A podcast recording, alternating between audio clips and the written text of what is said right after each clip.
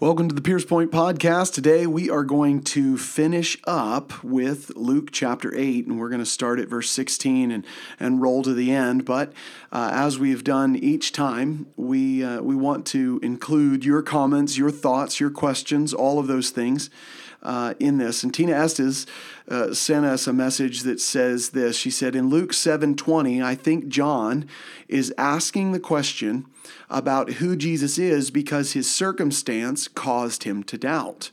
Uh, we see clearly in John chapter one twenty-nine, he states, behold, the Lamb of God who has taken away the sins of the world. Verse thirty, this is he. Verse thirty-four, I have seen and testified that uh, that this is the Son of God. Then the next day, verse thirty-five, he says it again, behold, the Lamb of God. So John is in prison. Uh, so this is back again to John seven. John is in prison, and he could be wondering why Jesus is caring enough about others to heal and to cleanse, et cetera, yet not doing anything about his circumstances. This makes sense as to why Jesus says to him, uh, blessed is he who is not offended because of me. He knows exactly who Jesus is. His question is not a lack of knowledge, but why, Jesus, why haven't you made a way of escape for me? Uh, are you not the one? And then Tina just kind of closes off by saying, that's my take on it. And I actually love that take uh, because it takes into consideration uh, it takes into consideration that John's doubt might not have been in the person of Jesus, although the words are hard to justify. When John mm-hmm. asks this question of Jesus, who he is, you know, find out who he is. But I like Tina's thought on this because maybe the disconnect of who Jesus is and why he wouldn't set John free is making him doubt who Jesus is. Mm-hmm. But I, I I do feel that that was... Um, And if not expressly stated, I definitely, uh, I definitely would love to clarify that. I, I think, if anything, I agree with Tina that John may have been struggling with why this isn't playing out the way he thought. But I don't think John was going, maybe I was completely wrong in the beginning or anything like that. We have, as Tina pointed out, we have too much evidence of John's confirmation of who Jesus is. Behold, the Lamb of God that takes away the sins mm-hmm. of the world. Clearly, he knows who this is. The problem is he's going, but what's happening? Mm-hmm. What's happening? And I specifically like Tina's statement on, blessed is he who is not offended because of me. Uh, it seems that Tina is saying um, maybe John was tempted to be offended by who Jesus was because he wasn't setting him free. He wasn't mm-hmm. taking his need into mm-hmm. consideration. I don't know. I liked it. Yeah, yeah. I thought it was very good. I, I think I think it sounds like that she's on track with that. That is, uh, sometimes the circumstances of our life will make us wonder what what role that God is playing or what role we're playing in the story of God. So uh, while uh, this story ended up not great for John, but it didn't change the fact that that he was in the story of God and God was using him to do exactly what he had told him he was going yeah. to do. So yeah.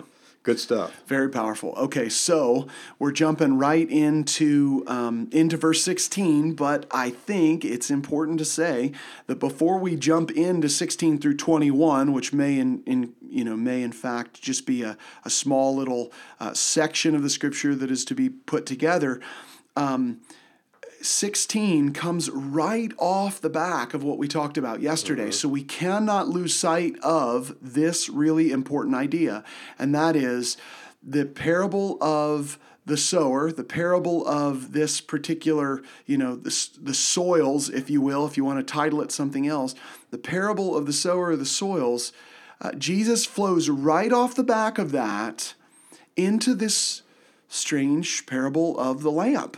Um, And I've heard everything from kids' church versions of this to uh, some of the points that I'd like to share with everybody today, but I want to see what stands out to you first, Barney. Sure. I, I think you're exactly right that we need to go, we need to really uh, make sure that we understand that it doesn't seem to be that there was a, a pause or other than just to say, okay, here's another parable, and he goes right into it. But it came right on the heels of Jesus saying, Uh, but the seed in the good soil, these are the ones who have heard the word in an honest and good heart and hold it fast and bear fruit with perseverance.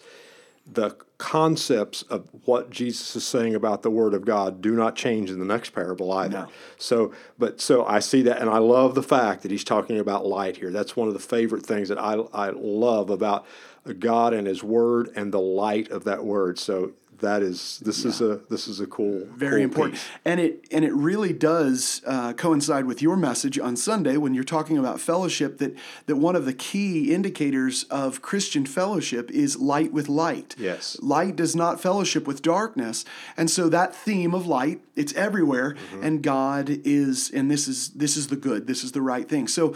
So verse sixteen starts off and says, "Now, no one after lighting a lamp covers it over with a container or puts it under a bed, but he puts it on a lampstand so that those who come in may see the light. For nothing is hidden that will not become evident, nor anything secret that will not be known and come to light. So take care how you listen." Now, I think we have to get to eighteen before we can really start making the connection to the previous parable. But he says, "Now take care how you listen, for whoever has, to him more shall be given, and whoever does not have, even what he thinks he has, shall be taken away from him." And, and there has been so much argument over this mm-hmm. passage. It sounds like, well, there's people who have, and Jesus just said he's going to take away from them. What what sense does that make? But if we if we root this firmly in the context of a Jewish people mm-hmm. to whom Jesus is speaking, a Jewish people who had the law and the prophets, they had been given all of these things. He seems to be saying, he seems to be saying, you had a lamp that was lit, mm-hmm. okay? Now, we've read this as a children's version, which is once you accept Jesus, the lamp is lit, don't hide it under a mm-hmm. bushel, spread the gospel. Sure, I, I'm, I'm sure that that is, that's, that's biblical. Mm-hmm. But I'm not sure this is where we should find that, because here's what I, I see happening. The Jewish people had had a lamp uh, that they were they were to be a beacon of light to the world, okay? Now this is, I know that this might be obscure. I, I don't know what commentaries would deal with something like this, but the Jewish people had a light they were supposed to shine to the world. And Jesus indicates that they had better not put it under their bed or under a container, because it's supposed to shine into the world. Verse seventeen, nothing is hidden that will not become, for nothing is hidden that will not become evident, uh, nor anything secret that will not be known and come to light. So take care how you listen. What's he just said to them? He said, the word was sown on all these soils, and it depends on how they listened. Mm-hmm. Depends on what they did with it. So he says, be careful how you listen, for whoever has, to him more shall be given. So you... if you're listening, you have that seed, you have that word of God, more is going to be given to you. You're going to grow, your light is going to shine, there's going to be impact. But then he says, but whoever does not have, even what he thinks he has, these people had the law and the prophets. Mm-hmm. They thought they were set. Absolutely. I'm Abraham's child. Mm-hmm. And Jesus would say, I, I, you know, I can make children out of rocks, right? It, mm-hmm. that doesn't matter. Mm-hmm. So he says, even what he thinks he has shall be taken away from him. I think there's something more mm-hmm. in this than a children's story. Yes. I love the tie-in to what the folks that he was speaking to, how, how, the, the light that they had. Obviously, at that time, as we've talked about many times, they didn't have the the new the New Testament scriptures as we have them today. Those had not been written uh, yet. They they were in process, actually in process as in action at that yes. time. So, I I think first of all, what Jesus says here, you're I I think you're dead on. I think that they are the truth of God had been given to them. That's the the light. So uh, they had a respons- responsibility, and it's one that within their, seemingly within their groups, their families, the Jews did a pretty good job of proclaiming what God had said and the truth as they knew it of God. But here, I, I think here is the difference is that Jesus came and said, listen, there's, there, there's, there's, this is how I'm reading this. There's light. There's light that's coming now. And the, once we have the truth, we have the response, the responsibility to spread the truth whenever God gives us the opportunity. And they had the responsibility to spread it, to live it, to yes. live the truth. And so it's, it's really, uh, uh, it, it, it It wasn't given to them, so it would be hidden. No. It was not, and it's not given to us, no. so it would be hidden and, either. And in that, this is this is again why I I'm gonna you know I want to fight for the context. I want to fight for who Jesus is speaking to now. Mm-hmm. And in this context, he's speaking to the Jewish people. Sure. He, he's not. Nothing has changed yet that has caused him to go outside of those walls. Um, so when we remember the the the the covenant promise and the covenant responsibility, if you will, of the Jewish people, they were to be a light to the nations. Mm-hmm. They were to be a blessing uh, to the nations. They had refused to do so. Mm-hmm. Okay, this is why mm-hmm. there's such correction in the New Testament about loving your neighbor. These people just didn't get it. And when Jesus later would say, uh, Samaritans are better at this than you, mm-hmm. it was highly offensive. But, and I love what you just brought up, we share this now. This is where what we do is we take what was read in the in their context, in their world, in this setting, and we we cross over that that great river of context and, and understanding and everything to application for us today, and even application for Christians. And that application would be, we have a light to shine. How dare we not shine it? Mm-hmm. Because the fear is, even the thing we think we have, God says, you are an unfaithful servant. Mm-hmm. I'm taking that from you. You didn't do as you were asked. Absolutely. So what you just kind of pulled my heart towards was this idea that says, maybe we even parallel this with that parable of the, the talents. And you say, whoa, we've been given light. Do not hide it yeah. under a bushel. Yeah. You don't bury this in the backyard. You invest it, you spread it, mm-hmm. you share it. You do what the Jews refuse to do as a Christian, and you see the fruit of this. So, wow, that that it, to me is it's, powerful. It's a it's a it's a very enlightening statement that Jesus makes here, uh, no pun intended. So in verse eighteen, so take care how you listen.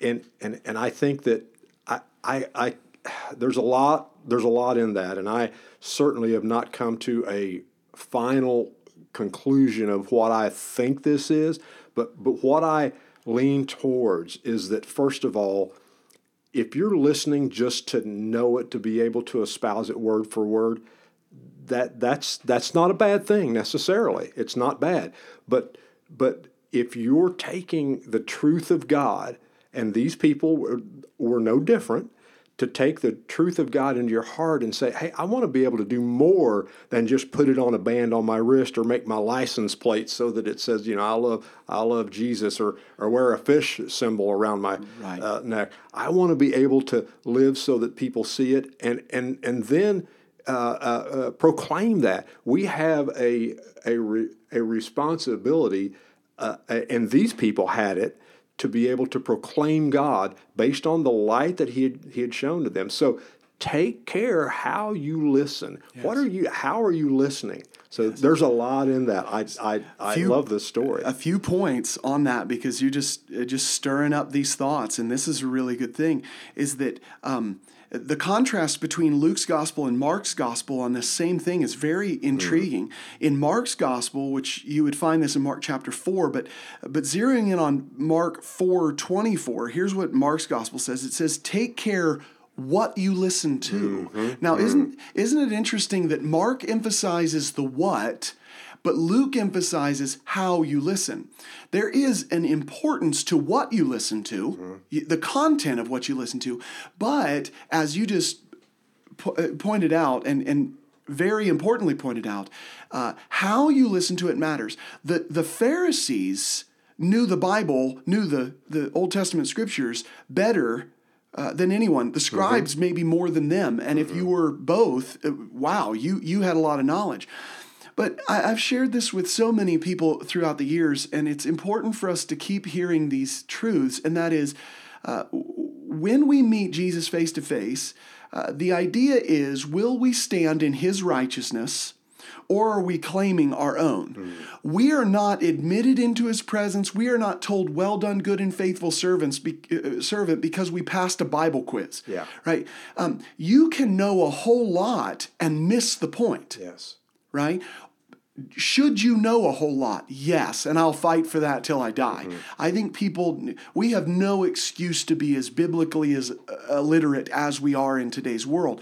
But we need to know it, but we need to know why we know it. We need to know what it means for us. So it gets back to what you pointed out here, which is, this is how you listen. Mm-hmm. How are you listening to this? Mm-hmm. Is this for passing a test, or is this for transforming a life? Mm-hmm. It is for transforming a life, not for passing a test. Yeah. So uh, very powerful. Uh, another thing uh, that, that just kind of sparked my my heart when you were talking is uh, we just studied in Father's Group uh, last week, Ezekiel chapter three, and the idea that Ezekiel had two responsibilities to captive Israel.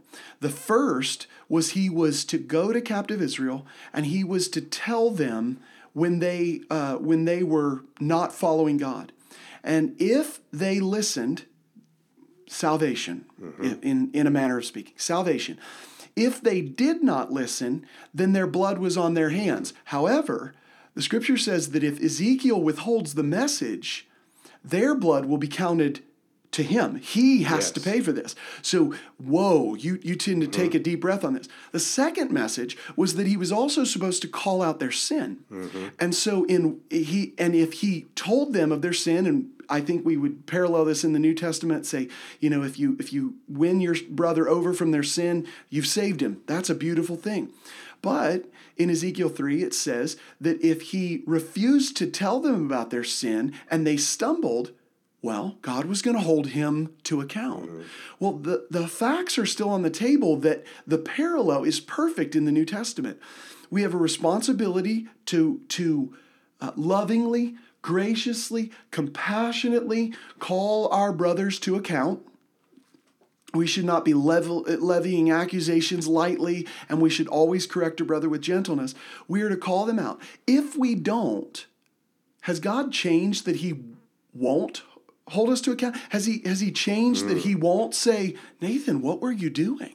Mm. Right? Um, second, if we are called to preach a message, the gospel message, so as to bring people to the saving work of Jesus, the, the gospel, the power of God unto salvation, and we refuse to do it, has God's heart changed mm. that he would not say, well, don't worry about it, it was just a suggestion? No. no. Like, no. This is our call. And right here, we've got it. Shine your light. Mm-hmm. Shine mm-hmm. your light. Otherwise, even what you think you have is going to be taken from you. That should humble us. Oh, my goodness. Every yes. day. It gets to the heart of the thing. On this same verse eighteen again, the other thing that I think is very important here when you read that, so so it says, so take care how you listen, for whoever has, to him more shall be given, and whoever does not have, even what he thinks he has, shall be taken away from him. It, some some translations say even what he seems to have. This one says, this is the N A S B, says even what he thinks he has. It it makes my mind go back to what in to the Laodicean church in Revelations. Yes. And it, it, they said to themselves, this is Revelation three fourteen through twenty-two, we are rich, wealthy, and need nothing. They didn't know that they were actually they were actually wretched, miserable, poor, blind, and naked. I, I, I think there's a message here. Now, don't get me wrong. I don't want to take away from what the context that we are in, but There is there is no difference in those that that if they don't uh, use what they seem to have, that that could be taken away. Oh yes, that could be taken away, and that's no different then than it is now. There again, they were they were charged with proclaiming God. uh, to the nations, we're we're charged with the we're same charged. thing. Yeah, as we as we love to say, it's the great commission, commission yeah. not the great suggestion. Yeah, yeah. Okay, and for all those out there that really struggle with this idea of the balance between grace and law, or the idea that that we are still uh, that God has called us to a thing. All I would say to that person who says, no, it's all by grace and it's grace, grace, grace, grace, grace, which it is, I, I get your heart. All I would say to that person is this. We're in the New Testament reading that it will be taken away from yes. somebody.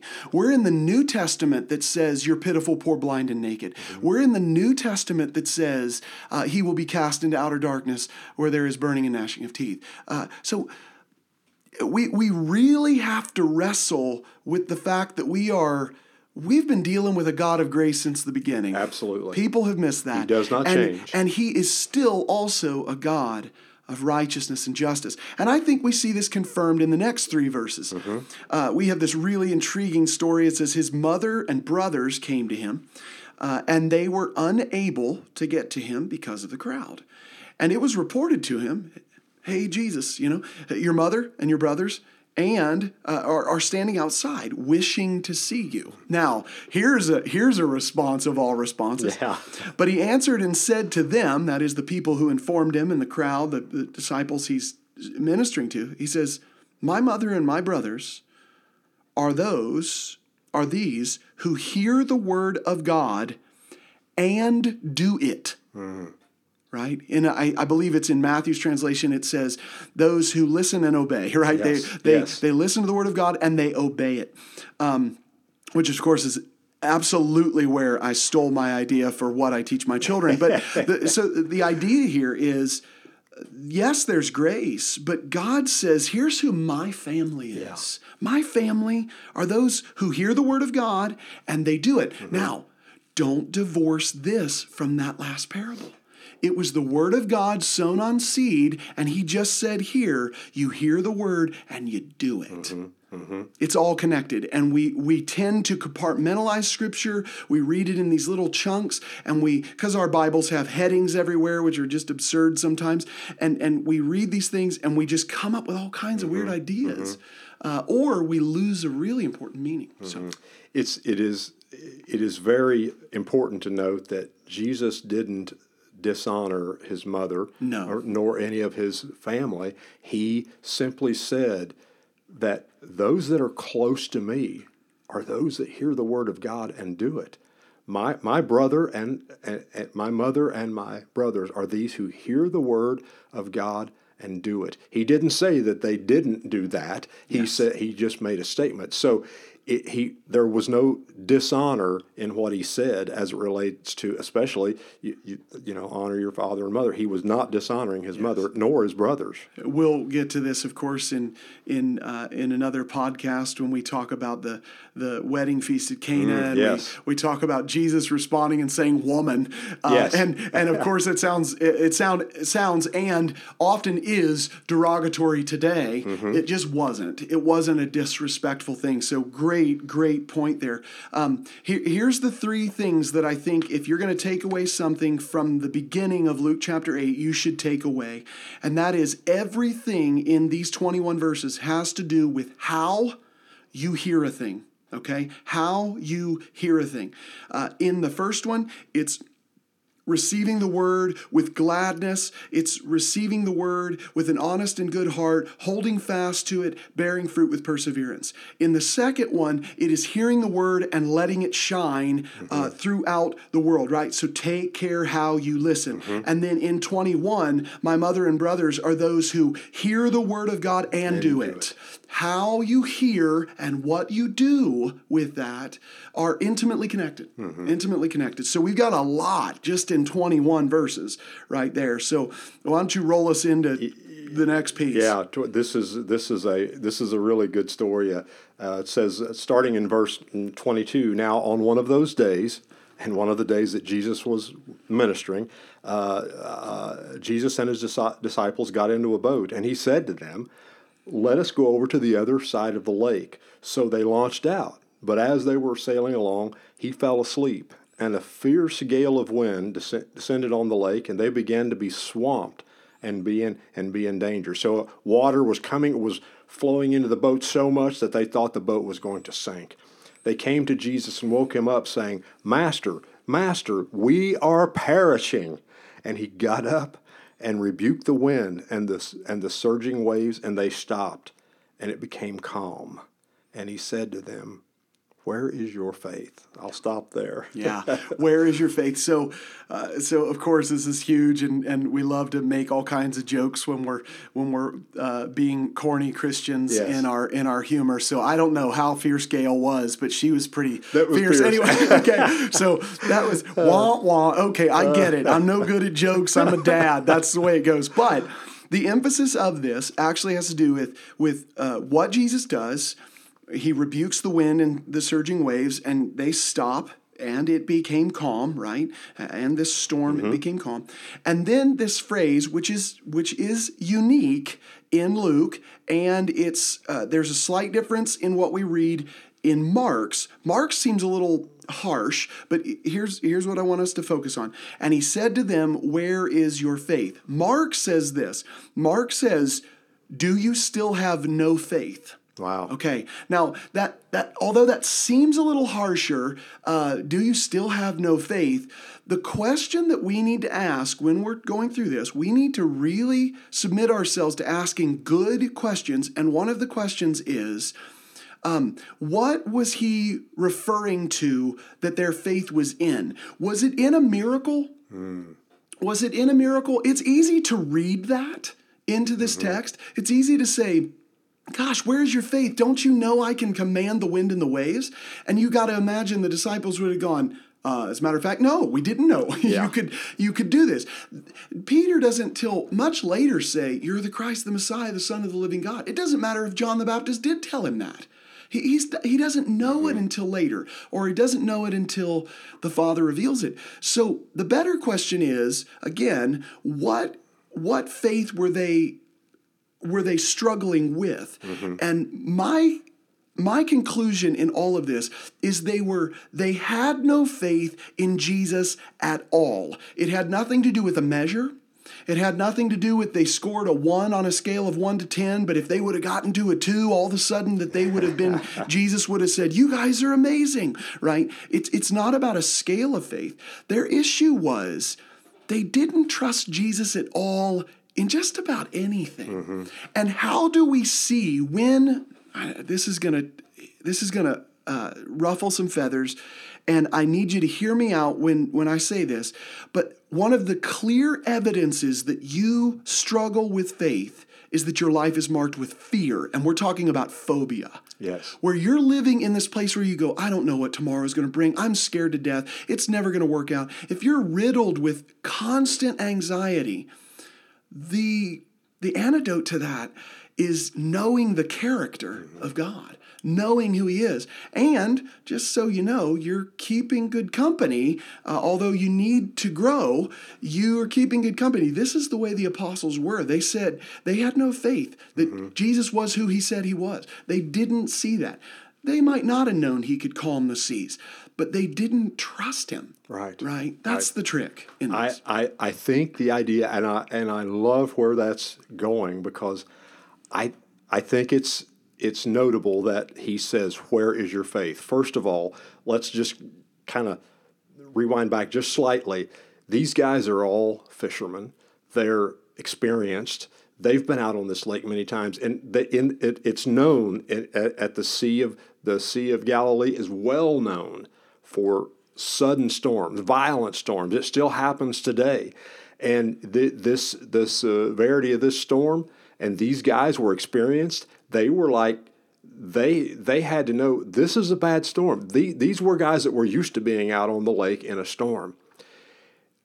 Was there faith in the fact that this was a storm that was so bad that they didn't know what to do as experienced men? Was their faith in what they could do? I think their faith may have been in what they could do. I, I, I it, they had run out of ideas here. This storm was something they could no longer do anything about. And they said, I mean, they thought they were going to die, and they thought Jesus was going to die yes. along with them. You know, it, you're you're bringing up a really important point that they they had this experience, and it is true, I've said this many times, you we all have faith in something. Yes. The issue is, is it faith in you, or are you putting your faith in God? Are you putting your trust? That's what faith is. Are you putting your faith in God? And so your point is amazing that that maybe their faith, maybe their trust is solely in their ability to overcome. Another thought that's worth considering here is uh, these men had seen Jesus fill two boats with fish. Mm-hmm. Mm-hmm. Um, Did they just connect that with a some sort of prophetic knowledge of something and not his causing that thing? Or did they know that he filled the boats with those fish, the mm. nets, and then consequently the boats with those fish, and now they're not thinking he can control nature when it comes to wind and waves? I, I don't know, but it seems to me that the main takeaway that we should be really looking for is that they just didn't trust him. Now, now, some would say, but Nathan, they went to him. They said, Master, Master, we're perishing.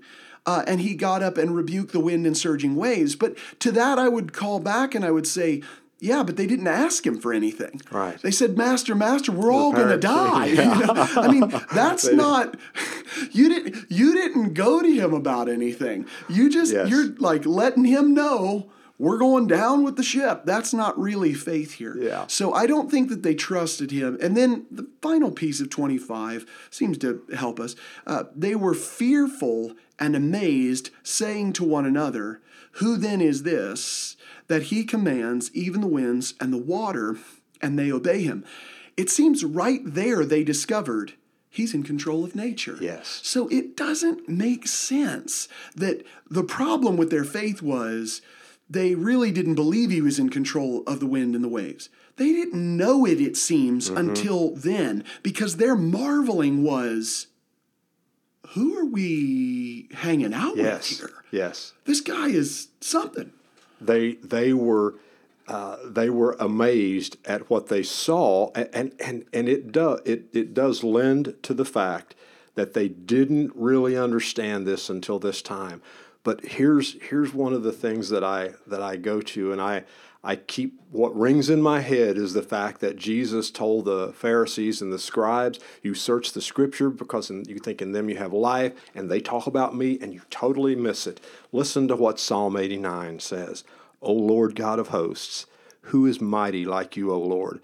Your faithfulness surrounds you. You rule the raging of the sea. When waves rise, you still them." That's Psalm eighty-nine, verses eight and nine. It's awesome. I thought, wow, these guys were not apart. I mean, there someone there would have known, or would have had an idea that that psalm existed. You would have hoped. And, and, and there you go. Right there, they're not thinking, okay, let's just run a thought experiment here. Let's say every person on that boat knew that psalm from memory. Yes. Let's say they did, okay? And they knew that God stilled the waves. Here's what we clearly know. They didn't think Jesus was God. Exactly. If that thought experiment is true, if that's the logic of this, and it's just something that I'm proposing, if that's the logic, what they're getting at, which seems to just confirm what we've already said, but it's they don't believe Jesus is mm-hmm. who John claimed him to be, as Tina pointed out. They don't believe who he is, who his actions have shown him to be, uh, whether it's the forgiveness of sins or the healing of people. They don't believe he is this. Mm-hmm. So they have no faith, or they still have no faith. Yeah. Because what Mark seems to indicate is that he has walked them through a progression that they should be trusting him, mm-hmm. right? Mm-hmm. They should be. And Mark's statement is, you still don't have any yeah, faith? Like yeah. after everything I've done, you're n- you don't see me for, for what I am? You come to me and go, we're all going to die. Uh, that's all you got? Mm-hmm. You need to trust me. They were doing exactly, and I think you're right, when you noted back to the thing that John was doing, and Tina had mentioned that, they were doing, my goodness, they're doing what men have done throughout the ages of time. They're letting the circumstances dictate what they believe about God. They're letting, they they saw Jesus asleep and thinking, they had to be thinking, I, I, I, it was, it, it, he's asleep. He's asleep. Does God need to sleep? He was fully man. but fully God. They saw in just that moment, they saw him display himself as God, but yet man when he needed to sleep. Yeah. I, I, I, it, they let the circumstances dictate their their thoughts about God and what God, and in this case, who God was. Absolutely. They didn't realize he was in the boat with them. So uh, total conjecture on this point. Uh, chew it up, spit it out, mm-hmm. whatever you think. But he, but here's here's a thought for you. Um, it could be that after this great parable of the the soil that we read yesterday, that we we parsed through yesterday, one of those pieces of soil, they fall away after they've been tested. Mm-hmm. It could be that Jesus' progression with his disciples, and especially in this boat, was to show them, I want you to know, right now, you're not good soil. Mm. Right now, and again, this is this is conjecture. I, I'd love to hear people's thoughts on this. But it could be that Jesus is looking at them and saying, I'm growing you, and right now, you're not a good and gentle heart. You're, you're missing something here, and that is trials are coming, and you're panicking. And then the one thing that I believe is is is clear in this text is that they moved from fear to fear. Yeah. They moved from a terror and a faithless phobia to a faithful reverence of the God who can tell the wind yes. what to do. Yes. And that's they were fearful over that. And that's, that's pretty sure. powerful. Yes. So we move forward into another demon story. So what a what a fun situation. So uh, we're just going to walk through this, and we'll we'll uh, chime in as we go. Then they sailed to the country of the Gerasenes, which is opposite Galilee. And when he came out onto the land, uh, he was met by a man from the city who was possessed with demons, and who had not put on any clothing for a long time. Okay, mm-hmm. we're going to move to to P G thirteen, I suppose, yes. rated R, and was not living in a house, but in the tombs. So tombs, right? You, you're, you're among, uh, among the dead. Seeing Jesus, he cried out and fell before him and said in a loud voice, "What business do we have with each other, Jesus, Son of the Most High God? I beg you, do not torment me." Mm-hmm. Fascinating question is, mm-hmm. had this guy ever even heard of Jesus before? Mm. It seems these are the demons. I think we're going to prove that, but sure. it's the demons, and they know who the Son of the Most High mm-hmm. God is. While the disciples can't get it right yeah. on the boat, the devil knows, exactly. and he shudders, and he fears. Well, this man had been demon-possessed, it says, for it had been for a long time. It had been a long time. It says there in verse twenty-seven, that he was uh, uh, he had not put on any clothing. He was possessed for a long time. He w- wasn't living in a house. He was in the tombs, and these demons had obviously been dragging him around for a long time. He lived among the dead. He he. Uh, uh, it seemed like he had that they had tried to contain him or put him in bonds, and said he had broke the bonds. So he had these demons were giving him some kind of a. A, a strength that was that was unusual at the very least, but they were tormenting him because it. Uh, uh, Mark even notes that he was crying out and cutting himself with rocks and stones. Yeah. So this man was in desperate need of of Jesus, uh, the only one that could that could get rid of those demons uh, uh, out of him. He was in a dire circumstance. Yeah, absolutely. So, so then we, I mean, I, I don't know. I, I'm, I'm with Emily from the other day. I'm thinking, is this just, is this just common yeah. uh, for, for what's going on? And again, my, my, my brain tends to go to the fact that there was a, there was a unique point in history, in human history, and demonic influence that, that Jesus had come to break and come to put an end to, and, and also to stake his claim, to show that he is who he said he was. So so it goes on, and they, they seized him many times, bound him with chains and shackles, kept him under guard, and yet he would break his bonds and be driven by the demon mm-hmm. into the desert. So so this guy is under this control Uh, by this demon. Now, that's to be paralleled, uh, to be um, contrasted, rather, uh, by the fact that when Jesus goes out into the desert, although he's tempted by the devil, he's driven there by the Spirit of God. Yes. He's, he's following the lead of the Spirit of God. This guy's following the lead of this demon into the desert. Verse thirty, and Jesus asked him, what is your name? And he said, Legion, for many demons had entered him. Mm-hmm. And I believe um, what translation or what uh, Matthew is the alternative for this story. Mm-hmm. And Matthew talks about uh, his name was Legion, for we are many. Yes. Uh, talking about the, that almost this demon was speaking for the the entourage that was within him. And that, that begs all kinds of questions that I, I frankly don't have any answers for. But verse thirty-one goes on, uh, they were imploring him not to command them to go away into the abyss. Any any thoughts on the abyss? Have you looked yeah, into that a little yeah, bit? Yeah, I looked. I mean, there's a it, it's it's talked about as uh, I believe it's in uh, Revelations where it talks about that Jesus cast the devil and his angels into the abyss, and uh, I I I I would tend to believe, and I'd love to hear other people's thoughts on this. I would tend to believe that's could very well be the same abyss, and likely is. Uh, but uh, this shows the this shows the final end of Satan and, and his crew. Uh, this is this is uh, this was a situation where they met head on. They ran headlong into. Uh, it, uh, let me back up for just a second. This man, this man came to Christ. He he came to Jesus when Jesus came. So there was a point at which, and, and I'm not sure how this works, but somehow this man sought out sought out Jesus. It didn't seem that Jesus went and found him. He Absolutely. sought out Christ. But these demons that were in him came face to face with the Son of God, and and that was not a good end for them. No, absolutely not.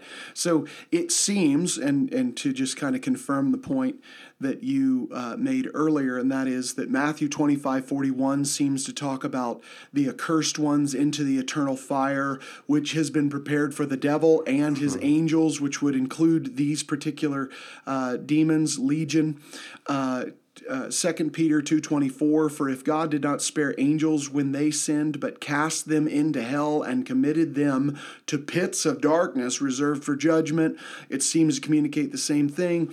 And then uh, Revelation twenty, which you which you uh, referred to earlier, uh, the, the text there says, and he threw him into the abyss and shut it and sealed it over him, so that he would not deceive the nations any longer until the thousand years were completed.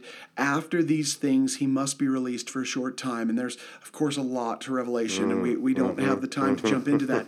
But the point here is that it seems that these demons, this legion, the many, in this one particular man, are employing Jesus not to commend them to go into the abyss. I believe we read elsewhere that they, they talk about going before their permitted time or something mm-hmm. like this. Verse thirty-two uh, goes and says, now there was a herd of many swine feeding there on the mountains, and the demons implored him to permit them to enter the swine, and he gave them permission. Now, that seems a strange request.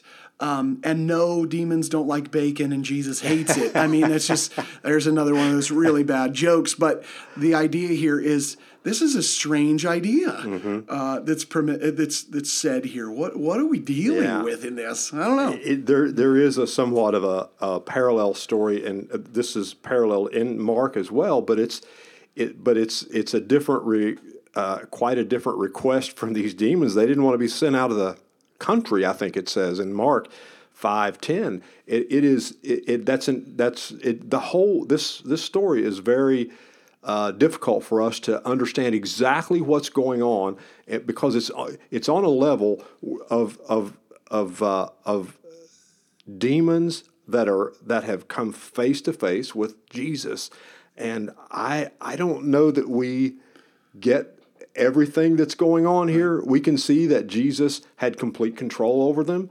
Uh, I I don't know. I, I you know they they talk about the, you know the other thing that stood out to me in this is was the name, and I, I'm not sure it was a name. Legion, uh, a legion of, of of soldiers in the Roman army was like six thousand soldiers or something. Seems so, to be an identifier, uh, not necessarily just a exactly. name. Exactly. Now I don't know. We I don't, are a legion. Yeah, it does I don't know that it means that there were six thousand demons in this guy. I just don't know that. It doesn't say that, but that's it, it, that's it's interesting that they that that says, you know, legion, for we are many. Yes. Well, there's a legion was many, that's for yeah. sure. But this whole interaction between Christ and the and this demon-possessed man, it is uh, uh, in there. There, this note in Mark where this uh, where it's requ- requested that they don't get sent out of the country, and I'll, I'll just quickly just say that there there are commentators and scholars who believe that this was. This was, when this was asked, that this was the man who was asking at that point, at a point where he was had come to himself enough that he could ask. So I, I don't, don't, cast I don't know me that. Out. Don't cast me out of the country. Yeah. And so I, I don't know that's that is up up for uh, debate, and, yeah. and many scholars that know far more about this than I do have probably come to a, a lot better uh, uh, understand, understanding of this. It still remains a very intriguing thought. I think a couple of the pieces that I would um, I would just throw out there for people to people to wrestle with or or think through is. Um, First of all, we can look at the book of Job and realize that God permits a lot of things. God, God allows things that we would all say, uh, why does God allow, you know, even the, that age-old question, why does God allow bad things to happen to good people? And we're not going to get on the, the subject of good people or not. I, I think we've missed the point sometimes with those things. But, but here, here's the point.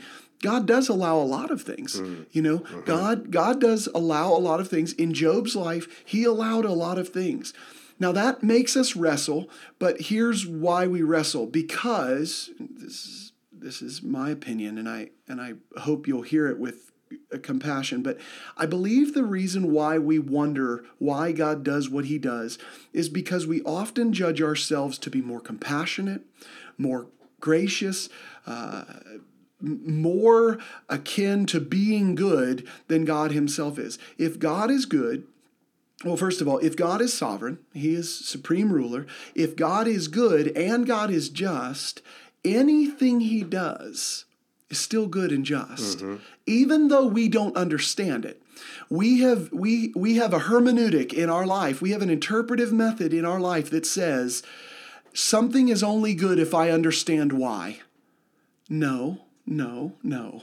You can never understand some things, and God still says it's good. Yeah. It's okay. Yeah. So that's that's something to wrestle with. And and the point here is God sends these demons into a herd of pigs. What yeah. you know, Pete is mad right yeah, now, exactly. you know, because Jesus is sending them away. But but here's the thing. I also see a positive in this, and that is, how would you confirm, other than a changed lifestyle, and I and oh. I believe that, how would you confirm that these demons are truly gone? Yeah, great point. Right here, he sends them into the pigs, and the and they go to their demise.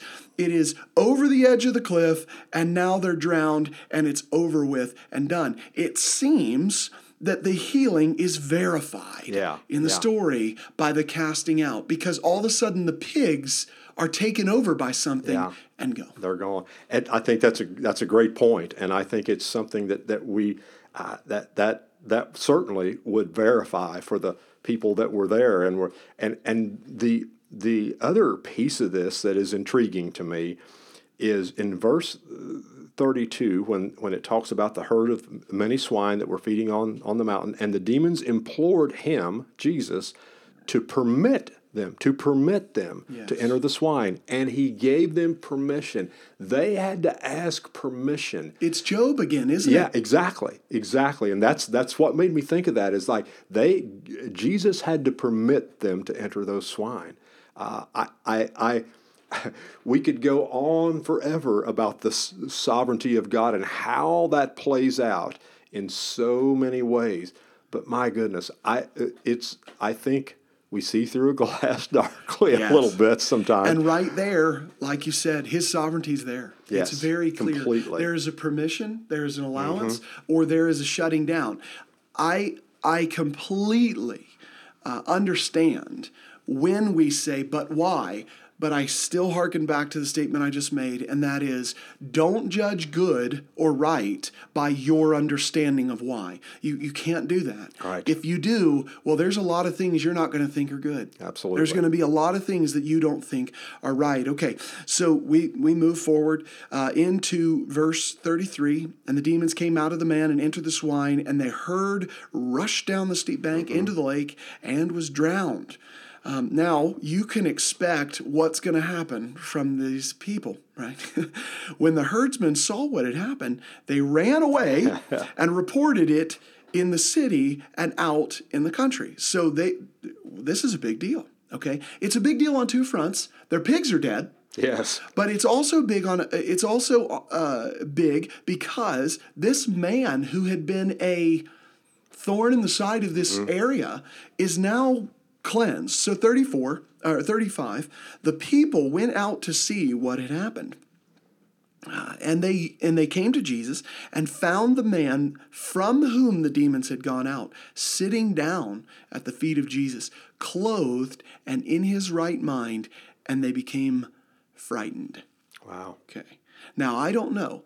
Were they frightened because they didn't know that this man had been set free, and now they think Jesus is is the Lord over this man's madness? Mm-hmm. I don't. I, I'm not sure on this. I'm just throwing out ideas that could could happen here. But here's what I love about the natural flow of of redemption or following Jesus, and that is, everybody just follows and sits at his feet, right? They they do yeah. what he says. I love that. Mm-hmm. Mother, brother, and sisters, mm-hmm. these are mine. Yes. Because they hear and do. I what what really stands out to me is the fear that these people had. They were, and this is, now get this, it seems that they were more, they were. It says they were seized with great fear. They were afraid. Were they more afraid of the man that had been freed from, from these demons than they were before? Were were they not afraid of the man before? Do they think that Jesus and what he had done, or should they have been more fearful of what Christ had done in this man's life than they were prior to? That's that, that I'm like, I'm not sure I comprehend yeah. their fear completely. So so the question is, and I think I think we're going to find the answer in thirty-six, uh, at least in my opinion, we're going to find the answer in thirty-six, but I love that that this train of thought or this line of questioning, because when we're wrestling with the text of Scripture honestly, we we should be willing to ask questions and then realize I was wrong in my assumption, or, or oh, I got the answer. It comes a little bit later. Our natural inclination to think of fear is phobia, terror, they're scared, and we would both say, are you afraid that this that this Jesus who you don't know yet is the Lord over this guy who's a crazy man? Or, or are you fearful of this man now? But verse thirty-six says, those who were seen it, who had seen it reported to them how the man who was demon-possessed had been made well. Maybe their fear was the same that we saw of the disciples in the boat after Jesus calms mm-hmm, the wind and the waves. Mm-hmm. All of a sudden, they feared him, it mm-hmm. says. Maybe this fear is a profound reverence. You would think that that kind of reverence would lead them to want his input. But what comes next? What comes next? Mm-hmm. It says, and all the people of the country of the Gerasenes and the surrounding district asked him to leave. Get out of here. So that's where it confuses yes, me yet again. Because yes. you go right back and you go, wait a second. Wouldn't you say, come, come, come? He says, for they gr- were gripped with great fear, and he got into a boat and returned. Mm-hmm. But the man from whom the demons had gone out was begging him that he might accompany him. Let me go with you. Yeah. But look at what Jesus does. And he does this with us in our life after we are uh, we are following him and putting our trust in him. But he sent him away saying, return to your house and describe what great things God has done for you. Mm-hmm. Go preach the gospel. Mm-hmm. That's how I'm reading mm-hmm. that, right? Well, these people seemed to have no experience with a God who could release a demon-possessed man. And he said, and I love, I love this. They, I mean, I, I'm sure I, it could very well be that they were gripped with fear because they were in awe that they had just experienced God and seen him do something that they had no folder in their mind for. And I think that, but when when when he says to them, he has clearly done this. Return to your house and describe what great things God has done for you. He's opened your eyes and shown you that he has the power to change this. Yes. He has the power that and and, and to, to, to free this man, to bring him back to life, him to be clothed and in his right mind. He restored this man completely. That gives me great hope, not not just for circumstances of people with being demon-possessed. We serve a great God, a God that is that is beyond anything that we can imagine. And these, their response seemed totally inappropriate. You would have thought that they would have said, stay with us. Yes. Show but, us more of this. But they push him out. They say go, and it and it goes back to this piece that we talked about before. What we're what we're wrestling with in our interpretation is saying, what kind of fear are we talking about here? And so here, here's my my thirty thousand foot view analysis of this. There's this strange story about a demon-possessed man. The demons get thrown into pigs and they go flying off a cliff, okay? Then you have everybody coming to the, you know, to this car wreck that has yeah. just happened, and they're fascinated by this because the guy survives the wreck, okay? They come to this car wreck and they're looking at everything, and there's this great fear that's gripping them, and we're asking the question, what kind of fear is this? I believe that that fear is they're afraid, their fear is an unknown fear. They don't know what's happening, good or bad, mm-hmm. this way or that way. And when the man asks Jesus to come after him and to stay with him, Jesus is so gracious to those people who are left in darkness, who mm-hmm. are left in fear, that he says, I'm going to leave you a minister. Yes. I'm going to leave you a guy awesome. who has a gospel message. And now he goes back and says, look at what God has done for me. Look at what God has done for me. Look at what God has done for me. And here my connection with the whole chapter is all of a sudden he's sowing seed. And hopefully it's landed on people who say, how are we going to hear this? Mm-hmm. I want to listen. I want to see that man is the Savior. That Absol- man is absolutely. the King of Kings. So powerful story uh, that dumps it. us right out into more and more miracles. Okay, miracles of healing, starting at verse forty. And as Jesus returned, the people welcomed him, for they had all been waiting for him. Um, uh, I can't remember where this was that he was returning to. Well, the other side of the Sea of Galilee, maybe the other. Uh... Hey, if you know the answer to it, chime in on yes. the on the podcast. Let us know. Uh, let us know where that was. I, my mind is not working this this afternoon. So, uh, so verse forty, they were waiting for him, and there came a man named Jairus, and he was an official of the synagogue, and he fell at Jesus' feet and began to implore him to come to his house. For he had an only daughter about twelve years old, and she was dying. But as he went, the crowds were pressing against him. The woman, and a woman, who had a hemorrhage for twelve years and could not be healed by anyone, came up behind him, touched the fringe of his cloak, and immediately her hemorrhage stopped. So so we've got to paint the picture here. Jairus, who is official, an official in the synagogue, has a daughter who's dying, okay? She is actively dying, and she was dying. And then you have the woman with the issue of blood mm-hmm, for twelve mm-hmm. years.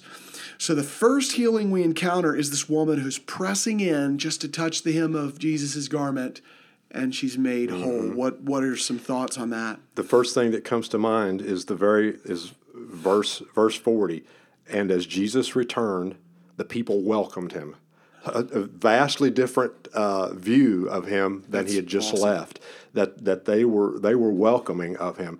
This this fella uh, Jairus, he he was a, they call him a ruler of the synagogue. This I mean, he he was in charge of all of the things for the physical services that were in the synagogue. So this man was not a low-ranking man. He would have been one that would have been pretty well known. Uh, people that were a ruler in the synagogue, they handled the physical arrangements. So people knew who he was. And I'm sure, first of all, this man, I don't know about what he has heard. We don't have we don't have a way of knowing exactly what he had heard about Christ, but we, we do read where the stories of the things that Jesus had been doing, the miracles of healing, had been known throughout that area. So it would have been well known to him, especially in his job. He may have even sat there when Jesus had been teaching in the, in the synagogue. We don't know that.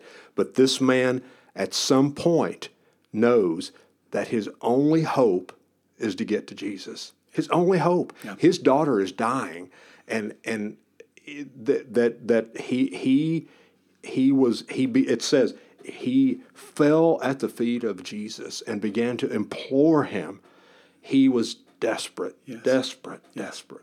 Uh, here's a here's a piece of uh, geekiness, scholarly uh, uh, scholarly trivia, if you want. Here, the the guy's name is Jairus, and there are people who say that there is some sort of um, some sort of uniqueness or symbolism to his name. Mm. The the first part of his name is J A I R, Jair, uh, and that word in the Greek means God will awaken. Now, oh, wow. uh, now that sounds like a thousand and one preacher's sermons here, like, you know, be a Jair, you know, be a Jairus or something like this. Here's all I would say. Of course, that's something that people like to talk about. There is no allusion to this uh, from the evangelists themselves, from the gospel writers themselves. It's just something that you find later in the meanings of names and breaking them down, mm-hmm, and mm-hmm. you go, whoa, maybe there's some cool spiritual thing here.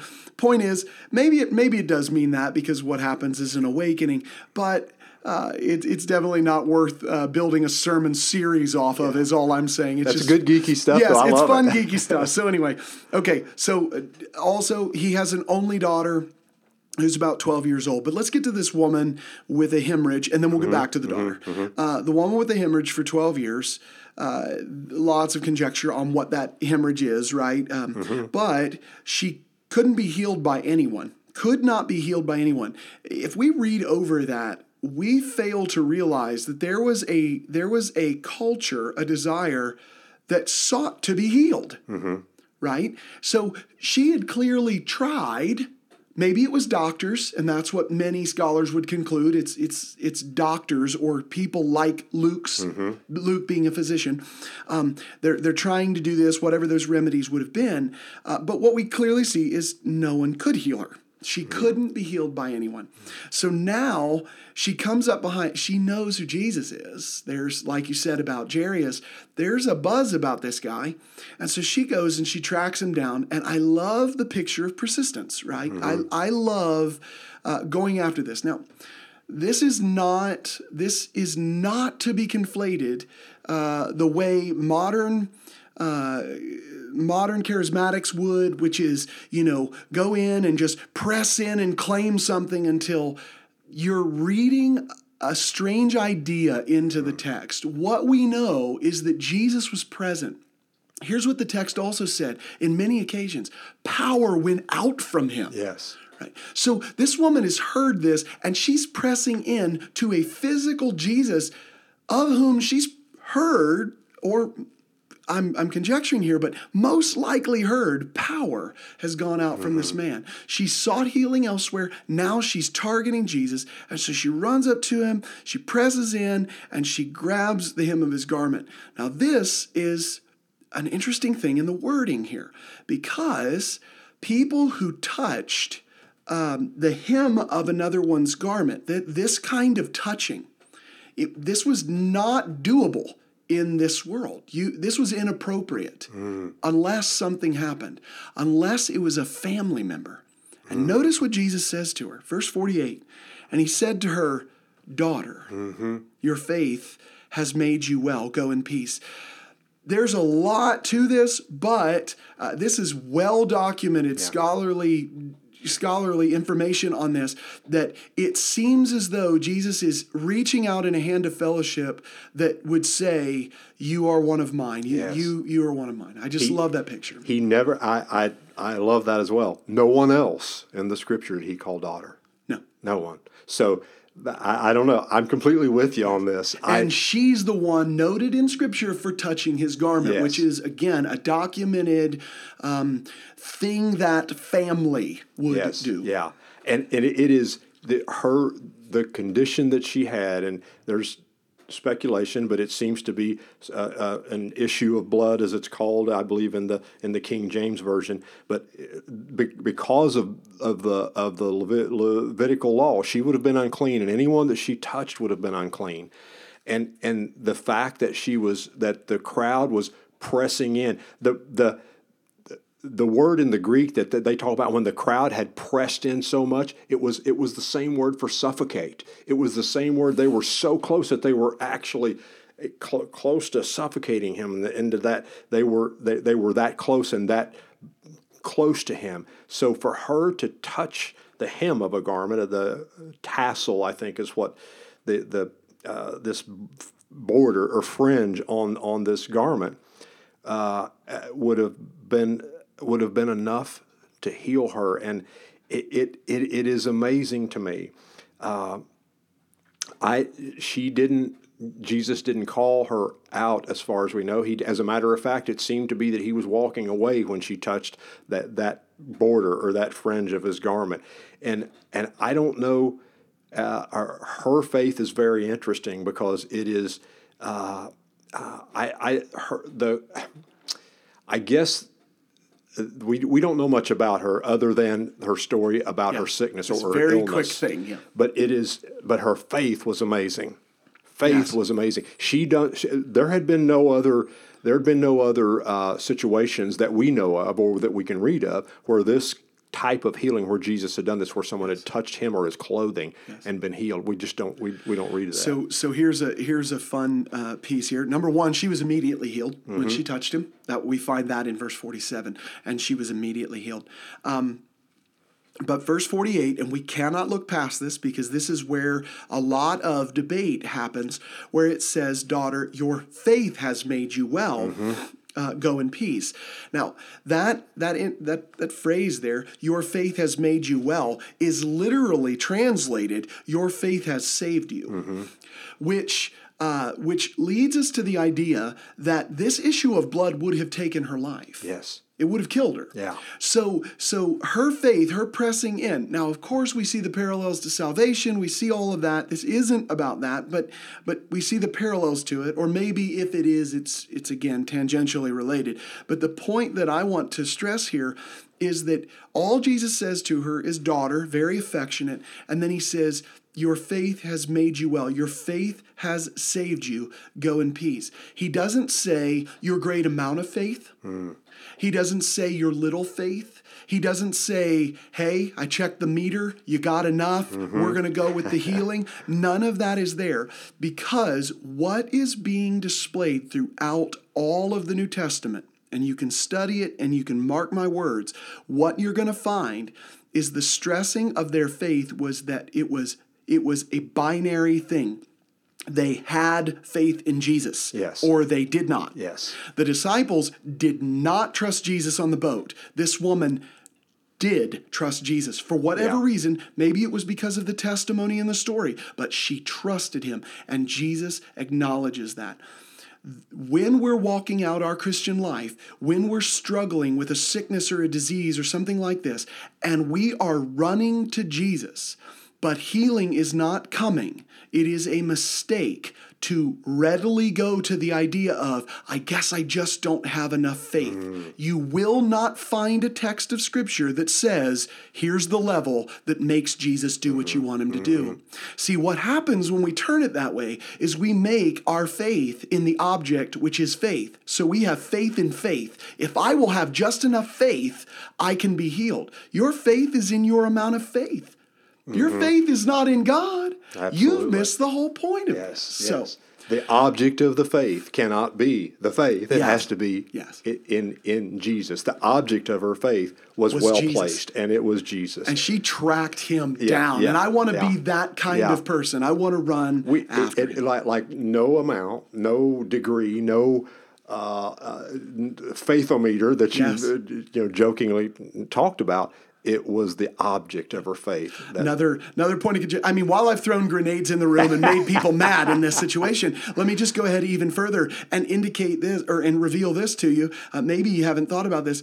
Um, Jesus hasn't gone to the cross. All right. We're not even talking about atonement. Right. We're not even debating what is purchased in the atonement. This has nothing to do with any of it. She trusted Jesus. Great and point. Look what happened. Yes. Powerful, right? It. Okay, yes. fifty-one. When he came to the house, he did not allow anyone to enter with him. This is Jesus coming to the house of Jairus. Yes. Now, except Peter and John and James. Big mistake.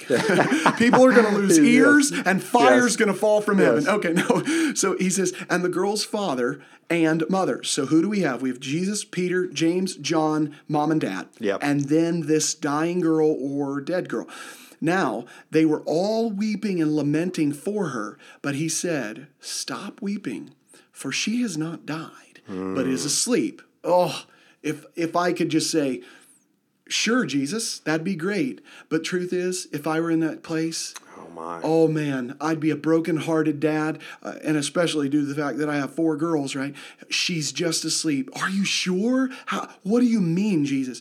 And they began laughing at him, oh, my. knowing that she had died. Yeah. So I, I don't even know what this reaction is. It's almost like in such an emotional upheaval, laughter came out. Now, who is they here? Well, we just learned that the only people there are Peter, James, John, and the mom and dad. So it seems like the mom and dad are laughing mm-hmm. at Jesus. That doesn't doesn't quite make sense, yeah. but weird. Yeah, weird. Very weird. Okay. Um, now we may find other versions of this in the in the the other gospels that would that would show us something else. But he, however, took her by the hand, uh, and they began laughing. Uh, he they knew she had died. So let's confirm she's dead. Yes. But Jesus is always saying, ah, they're asleep. Same thing happens to Eutychus in Paul's story in the book of Acts. Remember when he falls from mm, the third story? Mm-hmm. He says he he has fallen asleep. Mm-hmm. This is a this is a way of speaking. He, however, took her by the hand and called, saying, child, arise. Child, mm-hmm. arise. And her spirit returned, and she got up immediately. And he gave orders for something to be given her to eat. Her parents were amazed, but he instructed them to tell no oh one my. what had happened. That it just it goes it goes against anything that we can sensibly think of if your daughter has been raised from the dead. And I think about this man, Jairus. It it he has first of all, as he was on the way with Christ to his house, Jesus stops and heals this woman with the with the blood issue.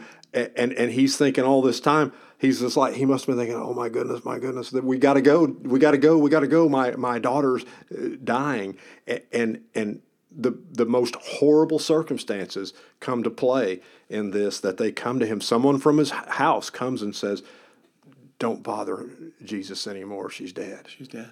And, and you can imagine, imagine the heartbreak. I, I, I can't, I, I can't imagine, I, I can't even uh, Yeah. Can't even imagine this. So let's let's let's look at something that maybe we don't often see because we just read through the text really quick. Okay, what is this story so far?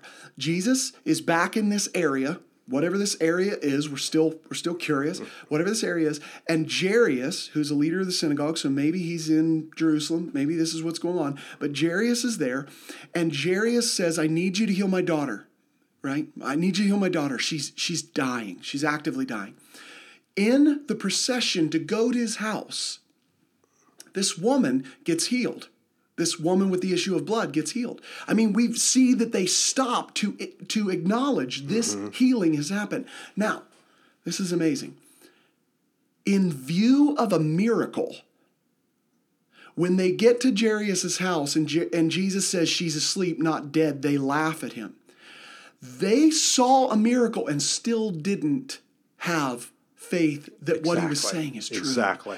Is that not amazing? It is. We are we are inundated by these statements in our world that says, if we were just a more supernatural people, listen, I wish we were a more supernatural people. I'm mm-hmm. not I'm not going to debate that. But we have this idea that says if supernatural things happened, greater faith would automatically be. Not true. Jairus is an example. Mm-hmm.